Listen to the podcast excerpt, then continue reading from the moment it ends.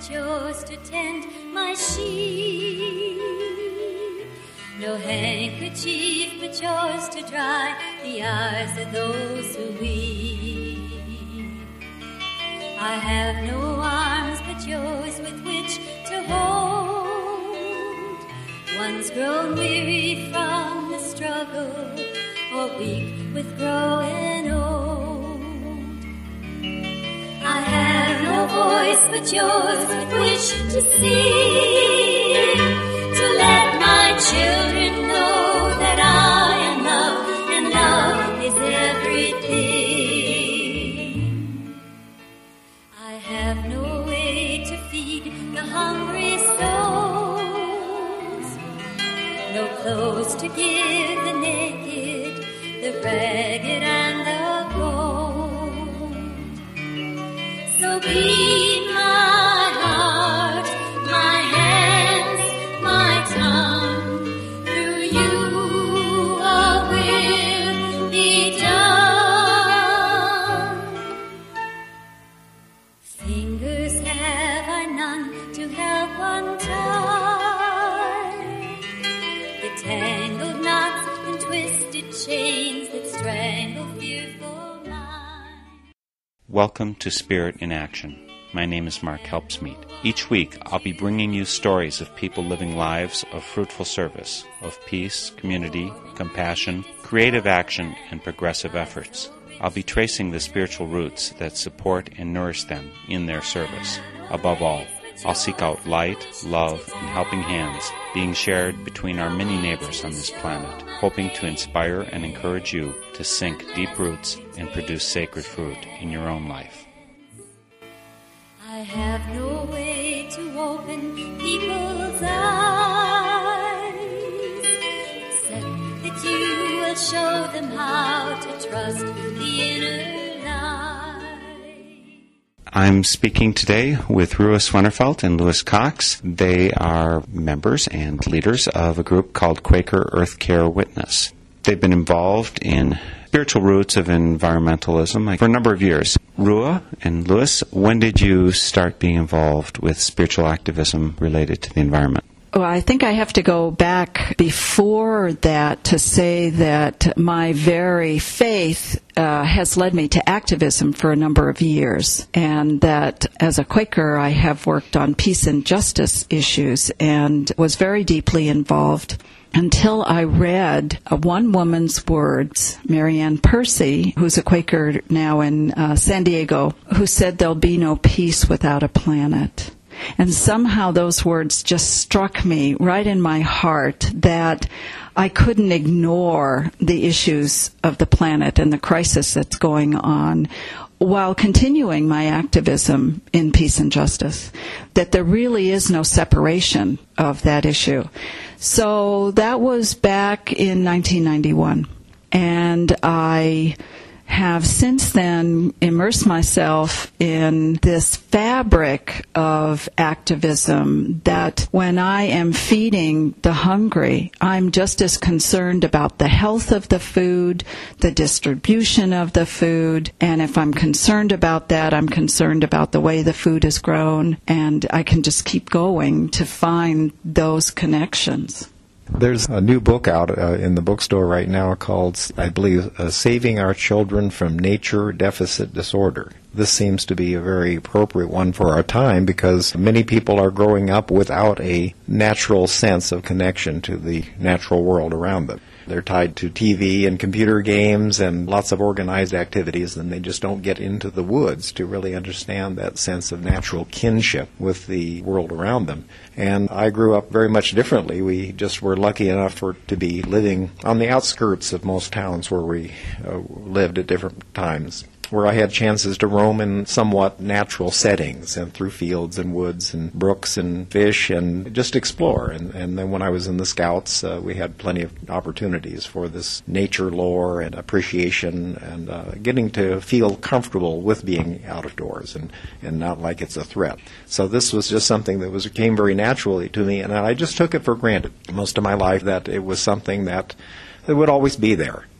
and they would be my place, my retreat to go to. Whenever I wanted some time alone, I would always be able to find an unspoiled place out in the wild somewhere.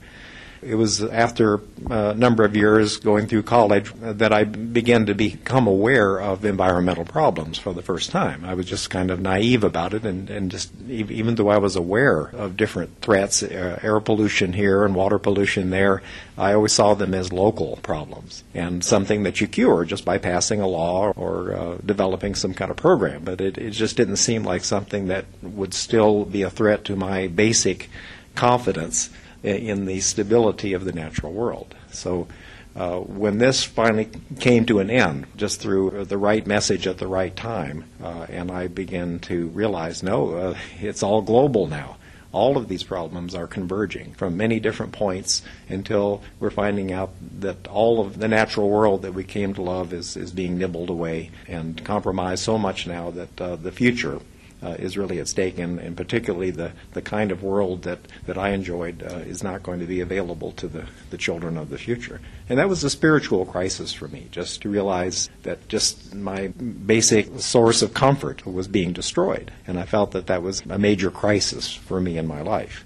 Since this is a deep concern to you, how does it actually affect how you live? Does this hit you in some personal way? What does it mean about the way that you live your lives? It's interesting that you ask that, because we're always exposed to people who are doing better than we are. And so then we have to look and say, oh, well, look at what they're doing. We should be doing that too. And an example is that there's a couple who are the founders of the Northwest Earth Institute. And Jean Roy was talking about the fact that she and her husband only generate one bag of trash a year. So this means that anything else either goes to recycling or goes into compost, or they're reusing the materials. Well, we're not there. So we're trying to figure out how we can get down to one bag of trash a year or less. We do live in a solar electric house. It's off the grid.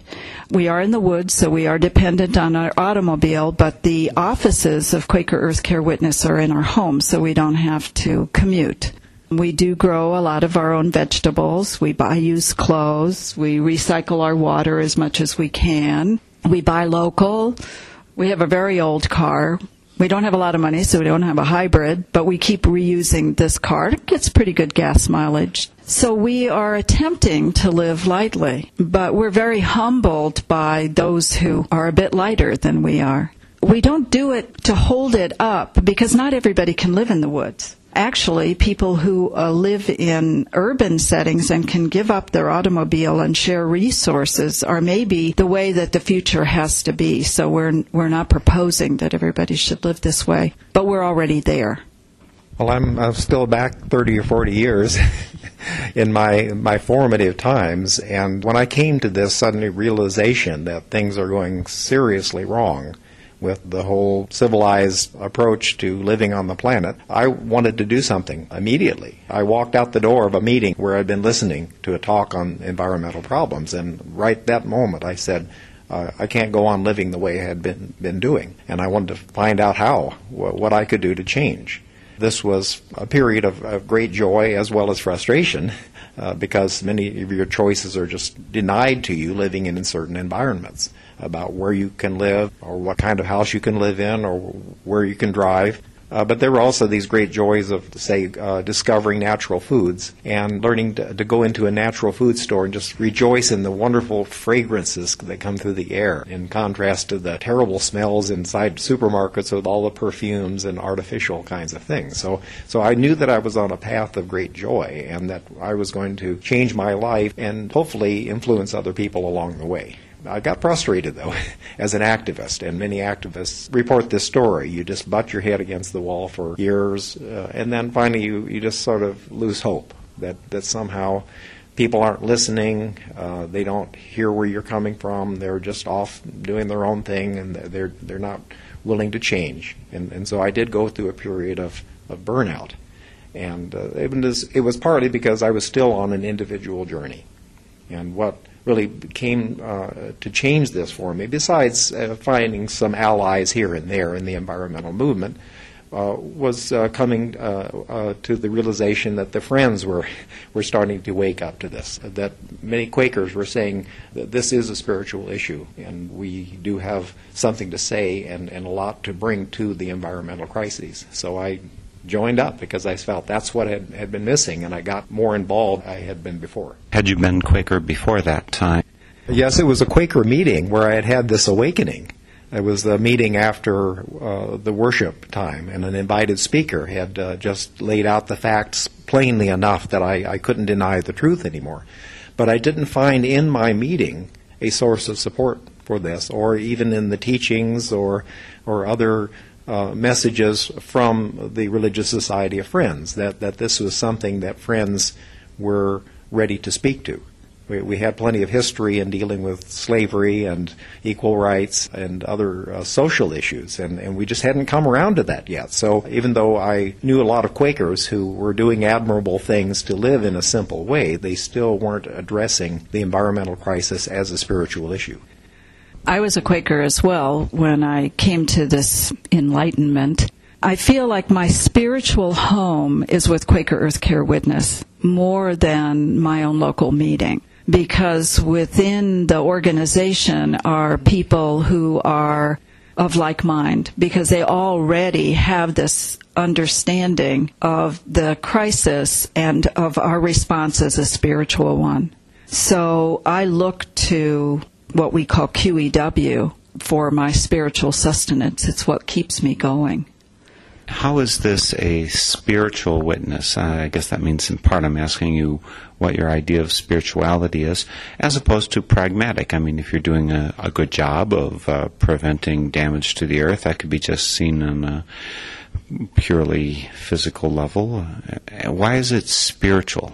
Well, I think it's a really wonderful thing, no matter what the motivation. If you are trying to live in a, a healthy way on the planet. So I'm not suggesting that everybody should have the same motivation. But for me, my spirituality is rooted in the land. It's in the earth. I came from the earth. My belonging is with the earth. I feel surrounded by it. It's not like um, pantheist where what you see is what you get. I feel that there is a spirit that underlies everything, but that it's in all of creation. It's in humans as well as non-humans. It's in the inert, what we call inert, which really isn't inert, because everything is living in some way. Everything has that vitality on the planet. Because I'm of the earth, I have to care about what happens to it. If I see it as a living, breathing organism, kind of like the Gaia hypothesis, then it's my responsibility to make sure it stays healthy. And that's the, the spiritual nature of my relationship to this work. When I first became active, I was following the model that uh, many people today have come to call reform environmentalism. That is, you're accepting pretty much the way things are, the structure of our society and the habits and patterns of living that people play out today. And this has done a lot of good things in terms of the laws that have been passed and the kind of education that has occurred and uh, programs and, and even improvements in technology. What I was doing was still fitting in with that basic set of assumptions, uh, that we just need to fix a few things that are wrong with the way things are going. And I was motivated, frankly, by some fear of my own survival. I felt that things were going bad in a way that I would be better off having some land and some tools and growing my own food and heating with wood and not being so dependent on the technology that seemed to be going awry. What has come about since then is uh, another way of thinking uh, that uh, some call deep ecology. And this is more of a spiritual approach in that it is not looking at just whether or not humans are going to be impacted in terms of water quality or air quality.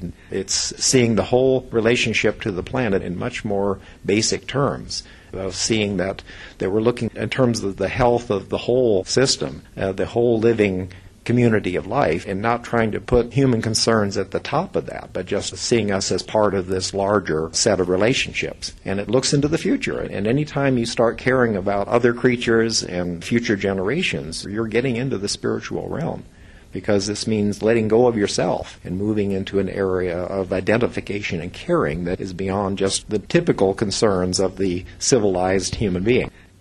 I'd like to add, too, that if we look to the Old Testament, there are many references to a good relationship with the earth. And then if I think of Jesus and we look at what he had to say in the Sermon on the Mount, we're talking about living a very simple and basic life. We're talking about not using up more than our fair share of the world's resources. And if we were all living that out, we would not have nearly the crisis that we do now. Given the population of the planet now, we could each use four point seven acres to support our food, our clothing, our lifestyles. But on an average in the world, we're using more than six acres. And in the United States, we're using per person more like twenty-four acres. Again, if I look at the teachings of Jesus and were to follow those all the way through, I would be living a life that is really in reverence with all creation. I have at least a brother and possibly some other relatives who would say, the Bible says we have dominion over the earth, and aren't we doing a good job of dominating? How do you react to people of maybe religious mind who think very differently about what our role is? I think that the word dominion is one translation. I think that some people would interpret it more as being good stewards. And if you read farther in the Bible, there are many more references to being good stewards. There's the whole idea of Jubilee year where you give away and share. There's the whole issue of every seven years letting the land go fallow so that it can regenerate itself. You don't keep planting the same land again and again and again. And so I, I think I can talk to the same people and that we can find our common ground, because if dominion means misusing and using up, and if we truly care about our children and grandchildren and great-grandchildren to the future, then if we're using it all up now, we're using up their resources. I pledge allegiance to the earth, and to the flora and fauna and human life that it supports. One planet under God,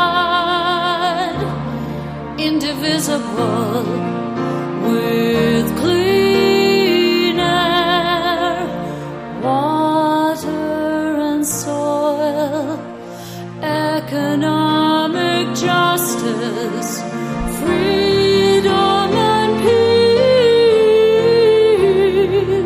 peace for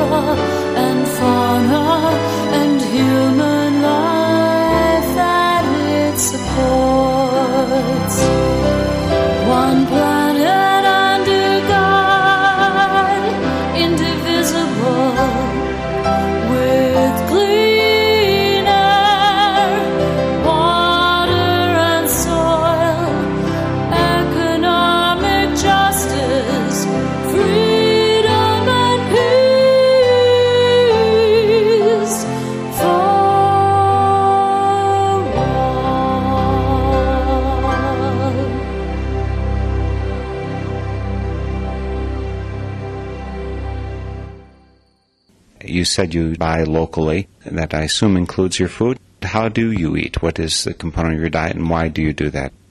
We're trying to grow a lot of our own food to start with, uh, meaning that we have actually a spiritual relationship with the land around us because we interact with it. We take nourishment from it, our waste are recycled back into the soil, and we provide habitat at the same time for other residents of the area. We've got a wonderful place to grow food and vegetables and a fine tradition in New England for doing that. And then also in Vermont, there are numerous food enterprises such as cooperatives for food buying and community-supported agriculture that are part of a support structure for the people wanting to live more in harmony with the earth. We're trying to look at where things were grown, look at labels, or ask store managers, uh, where did this come from, and as best we can figure out uh, how it was grown to see that it was done in an ecologically responsible way. Part of our concern is the treatment of the land. What kinds of herbicides or pesticides might be sprayed on things, because we, we don't want that because it's unhealthy for the land as well as for humans.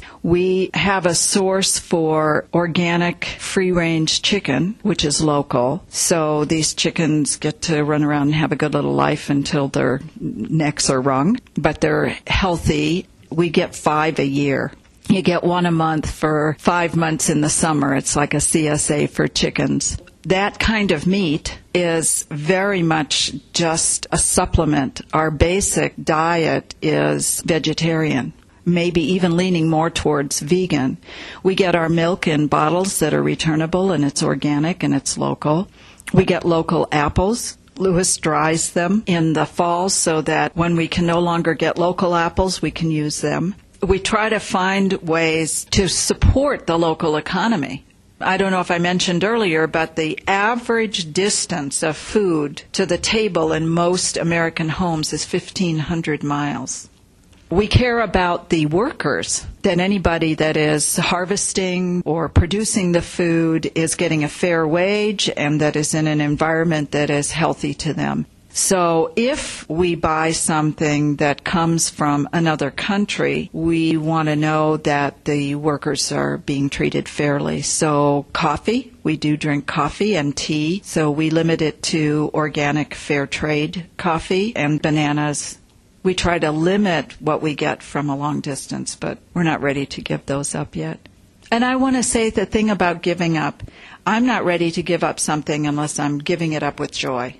That it's not like I'm feeling deprived, because if I feel deprived, then I, it's going to nag at me. Oh, I wish I could have that coffee, or I wish I could have this, or I wish I could have that. I want to make sure that it comes from deep within that tells me it's time to not be participating in something, and then I feel lighter by it, more joyful about it, and then I don't have to think about it anymore. And what is it that gets you to that spot where you're joyful about it? I imagine there's some changes you had to go through. A lot of people would look through it as suffering, as, you know, putting up with a hard situation, gritting your teeth, getting through it. Why is it joyful for you? You have to work hard, I'm sure, to have your life. We go through a lot of discernment. If it was a really big decision, like a place to live or giving up a car and deciding to walk twenty miles to something or whatever, we would go to our Quaker meeting and ask for a committee to sit with us and, and listen. When they are smaller, more personal things, we talk about it a lot together.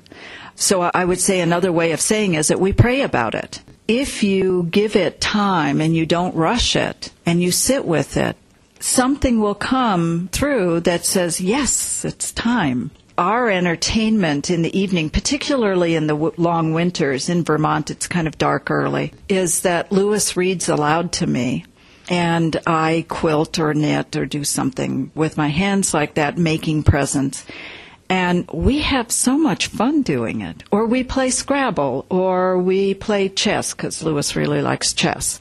We don't feel like we're missing out on something because we're not going out to restaurants and we're not going to the theater. I mean, occasionally we'll go out to eat, or occasionally we'll go to the theater. But we love it, and we hang out with our neighbors. It really does feel like fun. It has become a different kind of fun. And we, we talk about it as recovering lost joys. because many years ago the people did do a lot of things for themselves, and they did read in the evenings, and they saw this as a full and rich life. So rediscovering these joys is joyful. I think we're also lucky to have known a number of joyful people. Uh, we didn't invent this.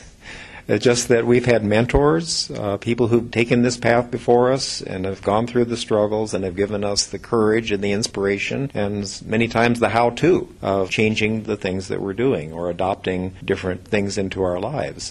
Uh, one of the, the joys has been being introduced to some really delicious vegetarian food. And so that would be just my preference. Uh, I just can't think of anything more mouth-watering and nourishing and comforting than most of the favorite dishes that we have made regulars in our diet.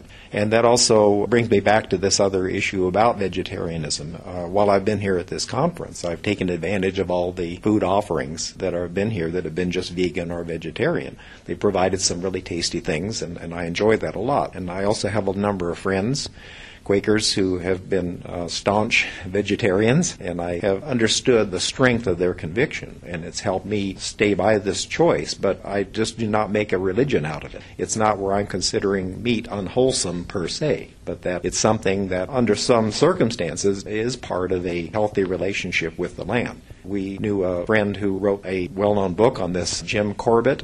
He wrote the book Goat Walking. And I remember the line in that book, he said, all killing is life-giving. And so here's a person who said he would not eat anything he had not known. He was saying that what's gone really awry with our relationship with food is that we've distanced ourselves from it and made this seem like something out there, a commodity that we just go to the store and buy.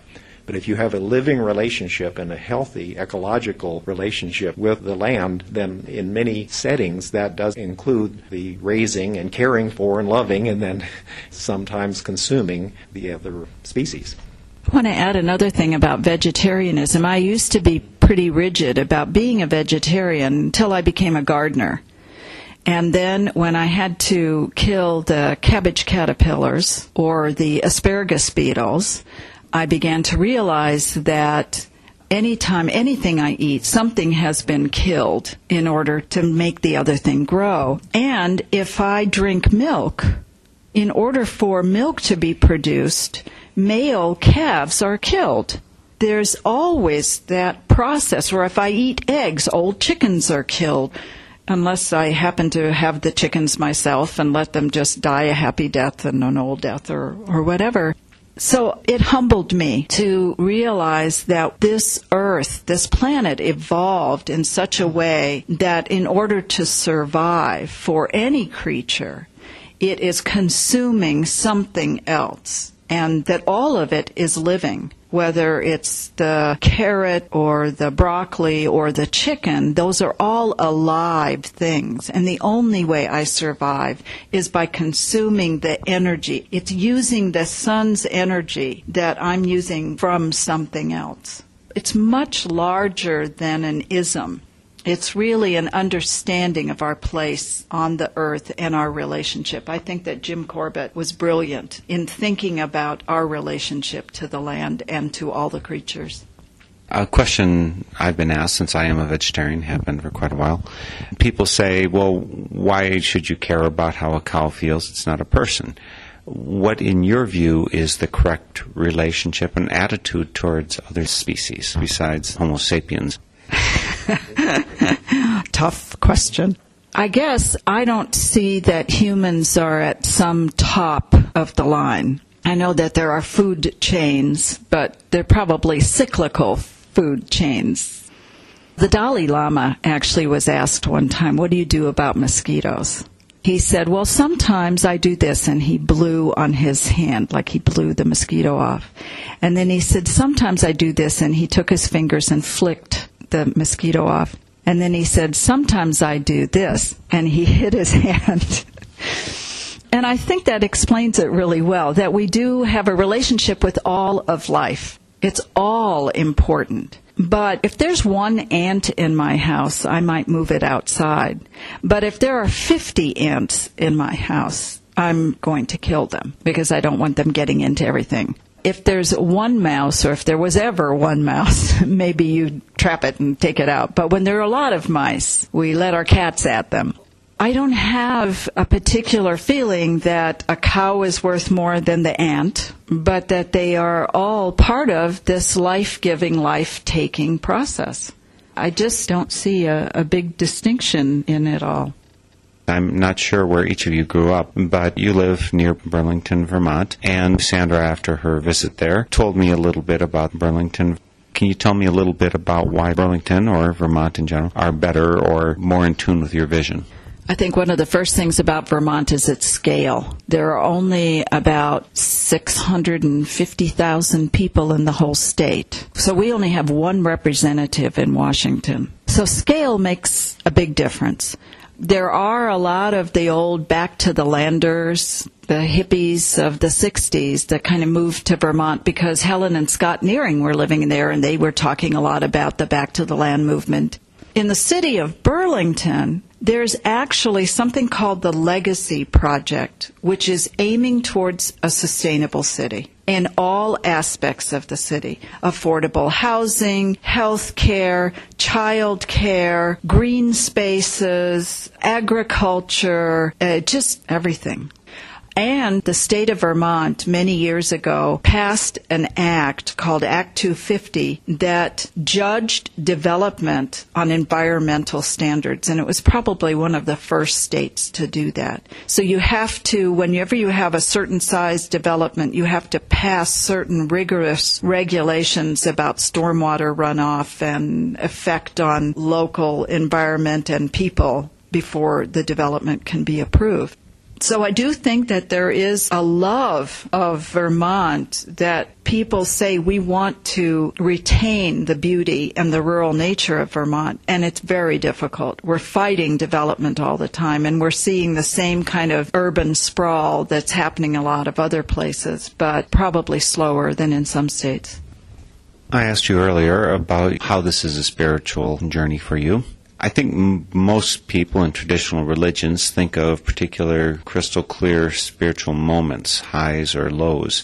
Certainly there's born-again Christians who can tell you the exact day and hour that they had their conversion experience. So my question is, what did God tell you to do? When did you get your direction? Where does God come into it? I can remember uh, a few moments that, well, there are probably many, but these come to mind right now. Back in nineteen ninety-four, at the F G C gathering, which we're at now, I was in early morning worship. It was very early, so the birds were just starting to sing. And at the same time, the buildings were starting to hum with the day's activities and air conditioners starting and whatever else. We were sitting near buildings in a beautiful grove of trees. And I just had this feeling that, you know, there's a song called All God's Critters Got a Place in the Choir. And I was thinking about the bird songs, and I was thinking about the wind and animals and the beauty that when you're outside, how you can kind of hear a symphony of all these sounds melding. So all the creatures and all the forces have a little piece of the music of the symphony. And that we humans have lost the music. We've lost that sheet of music somewhere. And that the sounds that we are making are discordant to the rest of the symphony. That was a clear message that we needed to find that music again. And that's not to say that there isn't beautiful music that isn't created by individuals, but for humanity as a whole, we have this rough, jarring kind of sound that we're adding to the symphony that's not helping. Another worship time, I had just come back from Costa Rica, and I had seen a scarlet tanager down there. And I was thinking about that scarlet tanager, and all of a sudden I realized that that very bird that I had seen in Costa Rica could have been the same bird that I had seen in the summer in my backyard. Because it moves back and forth. They they migrate, and they come to Vermont, and they go down to Costa Rica. So that I could be seeing that same bird. It could have touched down in my yard and down there. And I thought, how beautiful to think of this connection that I have to some people that I met through this bird as a messenger back and forth. And that what would happen if the habitat where I live was destroyed and that bird couldn't come anymore, or if the habitat in Costa Rica was destroyed and it couldn't come, and there would no longer be this natural link that had been going on for probably centuries. Again, it was a message that said to me that I wanted to do whatever I could to help maintain those links. So those are just two examples, and they did come out of a silent worship time. Where does God come in? In my Protestant upbringing, I got exposed to a lot of hymns. I knew them by heart, where I hardly ever remembered any sermon. Uh, a lot of them were about being saved to go to some other place that's not this world. Uh, yet there are a few that did stay with me that did tell a, a different kind of message, um, the one, uh, How Great Thou Art, and O Lord my God, when I am awesome wonder, consider all the worlds thy hands have made. That stayed with me, though it's part of my basic spiritual sensibility, that this world is to be held in awe and wonder and praise for some great creation that this is manifesting.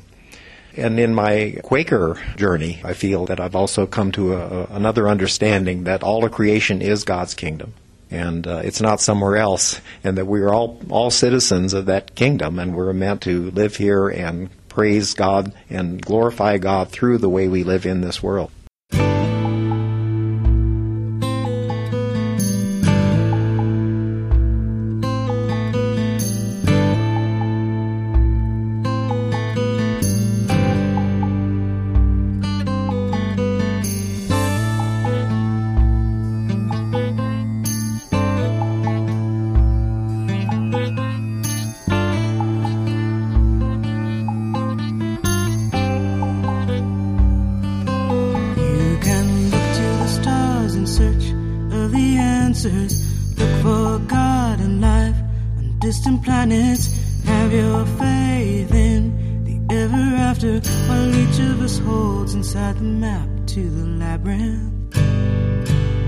And heaven's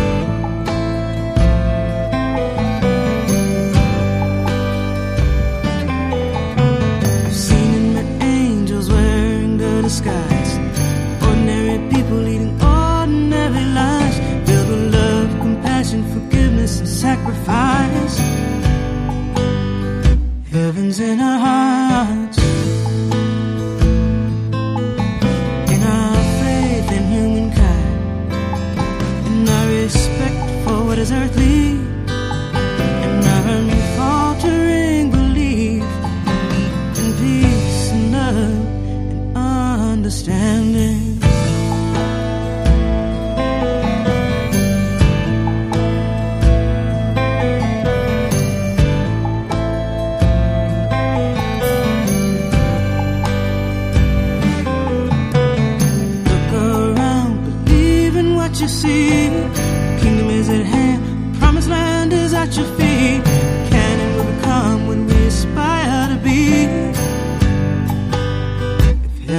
on earth.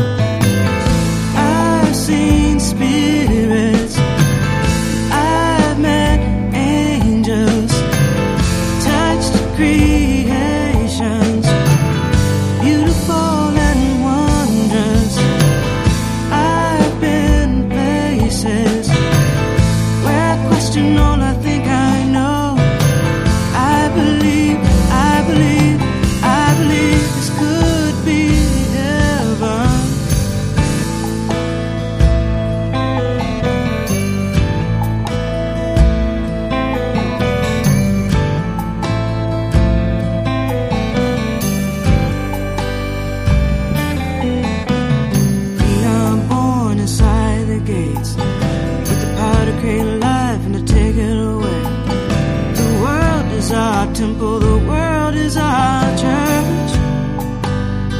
Heaven's here on earth.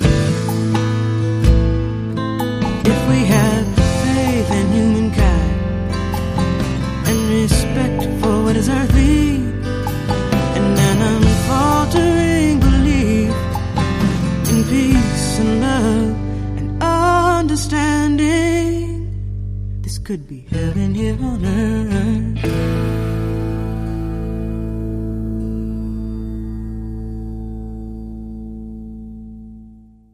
In fact, I just want to say that Jesus supposedly said um, that the kingdom of God is here and now. And I think that many people have forgotten that because they think of that kingdom or commonwealth as something later. And therefore, we don't have to think a lot about what we're doing now. But if we truly believed that the presence of God and that kingdom is here, then we're going to live differently. Earlier on, Ruah, you said you thought it was good if people were living environmentally, regardless what their motivations were. I heard you, Lewis, say something about how you started out with um, a strong environmental drive, but you got burned out until you started connecting with community. How is it for each of you different to be a spiritually based environmentalist? What's the difference for you, or is there a difference? Or maybe you're on exactly the same footing as all other environmentalists, whether they're spiritually based or not. Where we live, we have chosen to be in a community with our neighbors. Five of us, five households, get together on a regular basis with potluck meals and sharing resources and snow plowing and that sort of thing. Not all of us are Quakers. Some of us don't go to any kind of church. One of us kind of calls himself an atheist. But we all have a love of the land where we are. So I don't think labels help. I think that each of us finds our own way of describing what it is that motivates us. But I would think that if we go deep enough, they're really talking about the same thing, that it's language that is different. Some people believe that there's a God that is only transcendent, something outside of ourselves that intervenes in history, and that we can pray to and will come and do something for us. I don't think about God and the Spirit in that way. But a person who does think that way might see, as I had said earlier, that God gave a gift to humans of this planet and that we should be good stewards of it, therefore. I think of God as immanent, as something that is in everything, and yet somewhat transcendent because it's not just what you see. But I don't feel that it's a spirit that intervenes except through our own hands. Here are two examples of people that would think differently. Another person might not think about spirit, but might act in such a way as a good Christian might. And I'm thinking of my neighbor who doesn't go to church and doesn't think about spirit or God. He's one of the most generous and kind and loving and caring people. So I would say that our acts are what's important, not the words we use to describe why we do it. Uh, just would expand on this idea about burnout, and it comes from a concern about my personal welfare and uh, having a personal agenda. If, uh, on the other hand, I am answering a call to live in greater harmony and to be a, a good steward of the land, I mean, it's not something then that I have to feel is totally on my shoulders, that the spiritual journey is something like I, I just feel like I've joined with a larger spiritual community, and we're doing what we have to do. And we can let go to a certain degree on the outcome once we have carried out faithfully that calling. And another thing about the difference between reform environmentalism and deep ecology, the environmentalism, I think, is more of a scientific approach. It can tell us what is happening with the different chemicals we release into the environment, for instance, or what we can do with uh, genetically modified organisms. But it really can't answer some of the deeper questions about why, why we would not want to do these things, or or why we, we should pursue a certain path. And I think that's where the spiritual journey is really what that is about, to give us a chance for dialogue about some of the deeper, more meaningful question about our role and uh, what we think uh, we're here for on this planet. You are leaders of Quaker Earth Care Witness. How long have you been part of it, and what does that organization do? I was in Honduras in nineteen ninety-one for a gathering of Quakers, and there was a couple there who had been co-founders of this organization in nineteen eighty-seven, and they led a little workshop about their organization. So I went and listened to what they had to say and picked up the literature, and this is where I saw this quote about there'll be no peace without a planet. Since nineteen ninety-one, I've been involved in the organization by being a, a supporter, and I applied for the job of General Secretary, which is kind of executive director, business manager, and uh, outreach person, and I began work in nineteen ninety-five. The purpose of the organization is to raise consciousness about caring for the earth as a spiritual concern among friends. Friends have historically been very active on peace and justice issues from the beginning three hundred fifty some odd years ago, but the idea of a planet in crisis is fairly new. We publish a newsletter, we publish books and leaflets and facilitate workshops. I'd say that we're not leaders of this organization because it's many people that work together to make the organization happen. We are staff and we provide inspiration and thought, but I'd say we're not leaders. In the years of the organization, many people were at a loss. They felt this calling, this sense that Quakers really belong in this field and needed to do something about it, but just they weren't sure. So many, many months went by with meetings and communications and feeling their way forward. I think they needed to come to terms with uh, Quaker beliefs and values and theology to see if it really they could get the larger religious society of Friends to embrace this as part of their values or testimonies. And we've made a lot of progress in just that dialogue, uh, coming to terms with that. And then other areas we questioned were what actually should we be doing? You know, should we just be publishing or should we be out doing something more actively?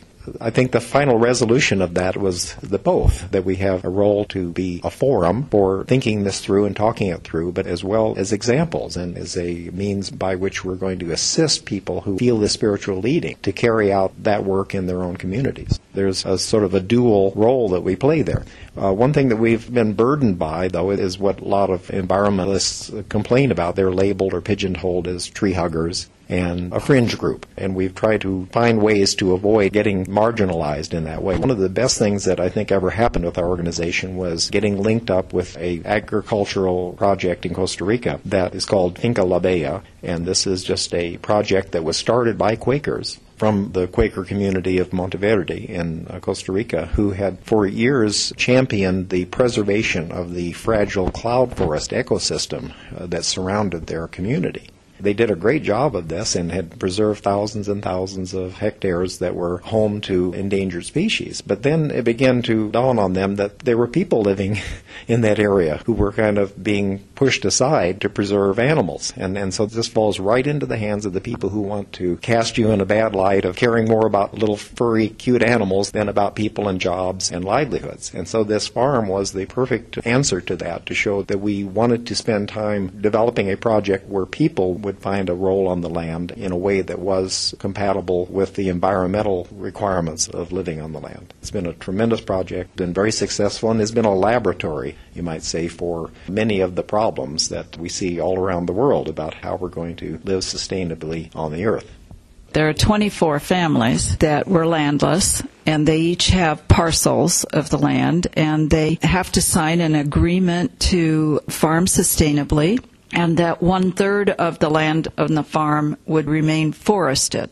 And they have come to learn about the importance of that relationship of what they grow and the animals that live around them and the birds, what kinds of trees to plant that would attract the birds and the monkeys and the whole dynamic system where they live. And it's great to walk through and have them be so excited. Well, this kind of tree, oh, you see that bird? Oh, well, it really likes this. And And there are problems. The the parcels are rather small. They do grow coffee. It's um, sold as fair trade coffee through a co-op. But because the parcels are small, they're not able to, for some of them, make enough money to use that as their total income source. So they're doing other work.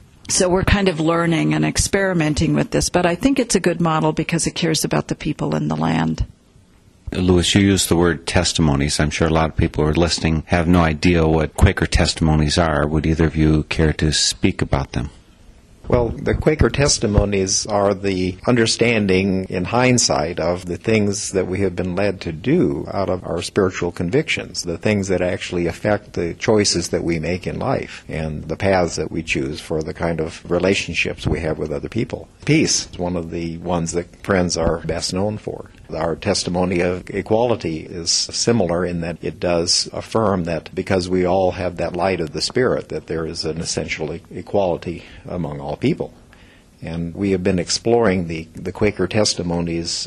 Follows uh, somewhat from the original talk at uh, the Friends General Conference gathering where all of this got started, was that the speaker, Marshall Massey, was telling people there's a noticeable pattern among the, the early Friends in which they start uh, somewhat at the surface of things, and then they learn to go deeper and deeper uh, over time through generation after generation to understand in a, in a broader or more more complete way the things that they only understood incompletely at first. So at, at first it was a big deal to not take off your hat in front of a person of wealth or power because that would imply that that person was superior in some way.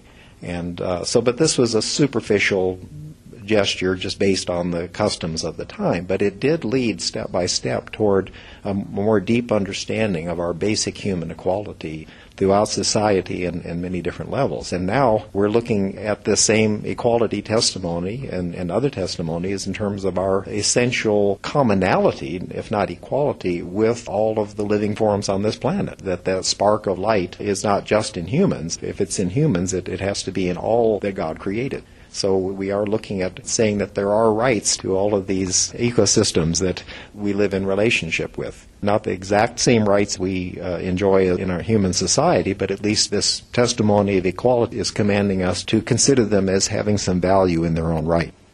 I think part of our work is to help us live out these values with the hope that what would emerge is a testimony on sustainability or earth care or whatever word kind of describes it all, that there are many Quakers today who see this as an emerging testimony. But a testimony isn't something that Quakers say, oh, let's write this down and it's a testimony. It's the result of the actions and lives over a period of time, a recognition that, yes, it is a testimony that's already a living piece of our lives. So we're hoping to help people live out in such a way that it does become one of our testimonies. I've heard this referred to as perhaps a Quaker testimony on the integrity of creation. That's one phrase I've heard used for it. To what point do you think Friends are at? How earth-friendly are the Friends? Where do you think we are in that process?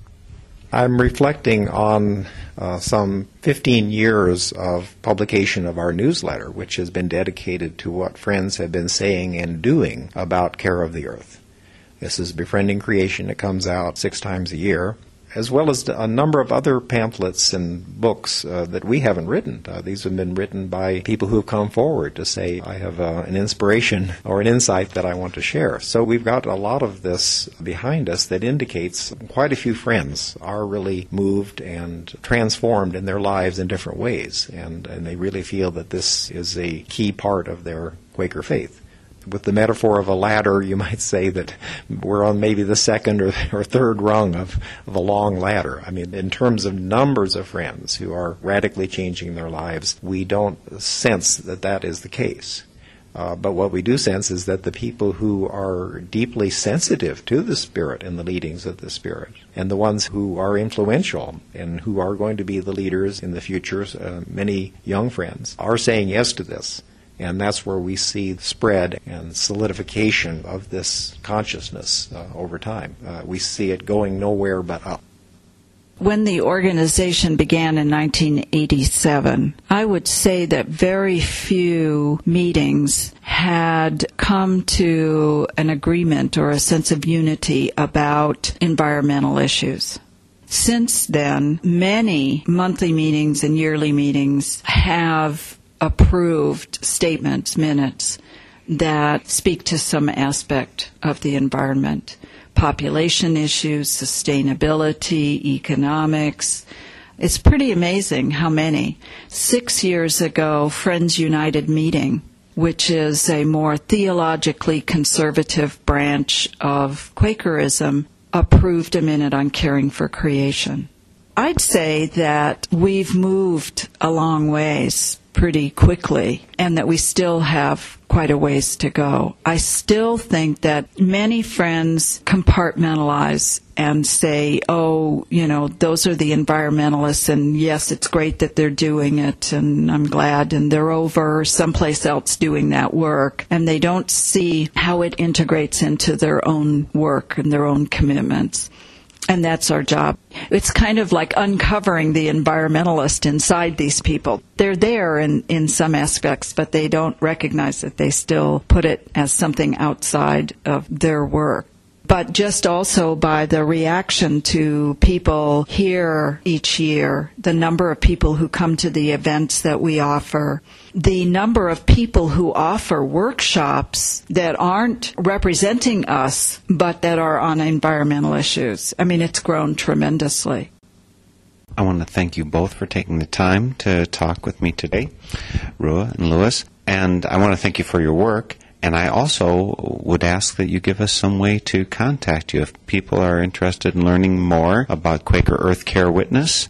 We have a website that tells it all, w w w dot quaker earth care dot org.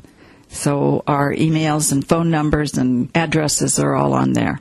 If you don't have a computer, you can call us at eight oh two, six five eight, oh three oh eight, and we'd be happy to talk to you. Thank you again for spending the time here and for your work.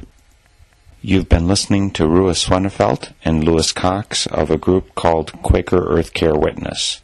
Also on this program, you heard Tracy Chapman singing Heavens Here on Earth, and you heard Earth Mama performing Earth Pledge. The theme music for Spirit in Action is I Have No Hands But Yours by Carol Johnson. Thank you for listening. I welcome your comments and stories of those leading lives of spiritual fruit. You can email me at helpsmeet at u s a dot net. May you find deep roots to support you and grow steadily toward the light. This is Spirit in Action.